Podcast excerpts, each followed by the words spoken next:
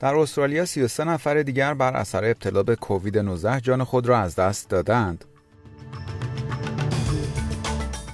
کارشناسان درمانی هشدار دادند استرالیا امسال احتمالا شاهد یک فصل شیوع آنفولانزا خواهد بود. استرالیا تحریم های جدیدی در مورد بیش از 70 سیاستمدار روسیه و بیش از سی مقام دولتی دست نشانده در مناطق جدای طلب دونتسک و دنباس و اوکراین اعمال کرده است.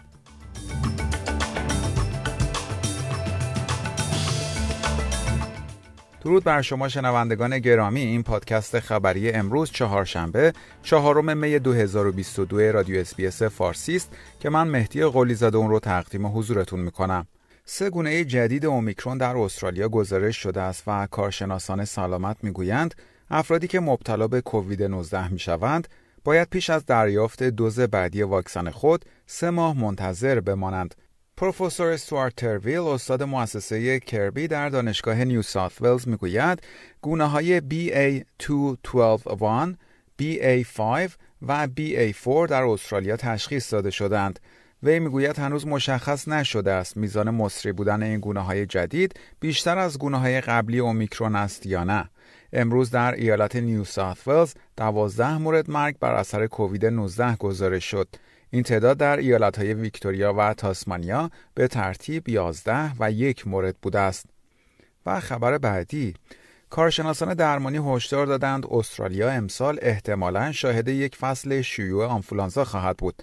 این در حالی است که محدودیت های مربوط به همهگیری کووید 19 باعث شده بود تا استرالیا در طول دو سال گذشته شاهد فصل شیوع کووید 19 نباشد. این هشدار در حالی صادر شده است که نرخ واکسیناسیون آنفولانزا در استرالیا کاهش شدیدی داشته است. در سال 2019 حدود نیمی از مردم استرالیا واکسن آنفولانزا را دریافت کردند. این در سال 2020 به 60 درصد افزایش پیدا کرد اما در سال 2021 این نرخ به 34 درصد کاهش پیدا کرد. امسال نیز فقط 11 درصد از مردم واکسن آنفولانزا زدند.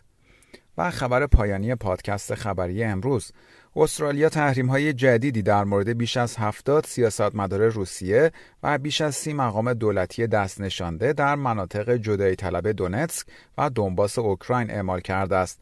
به گزارش AAP این تحریم ها در حالی اعمال شده است که مبارزان اوکراینی می‌گویند نیروهای نظامی روسیه در حال حمله به کارخانه محاصره شده آزووستال هستند.